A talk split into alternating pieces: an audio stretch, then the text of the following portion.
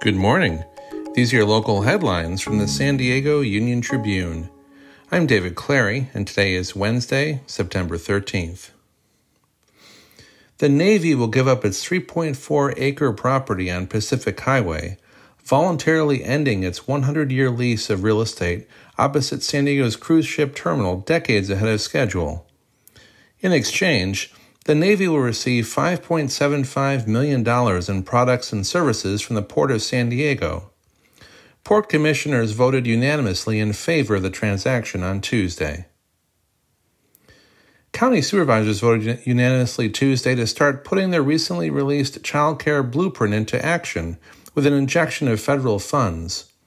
The motion will dedicate additional funding to licensing and infrastructure needs for child care providers allowing them to serve more children. Beachgoers are once again fanning out along the San Diego County coastline at night to watch the surf sparkle and flicker with enchanting blue neon light. The phenomenon is caused by bioluminescent plankton that light up when they tumble around in the surf or hit the legs of people walking in the ocean.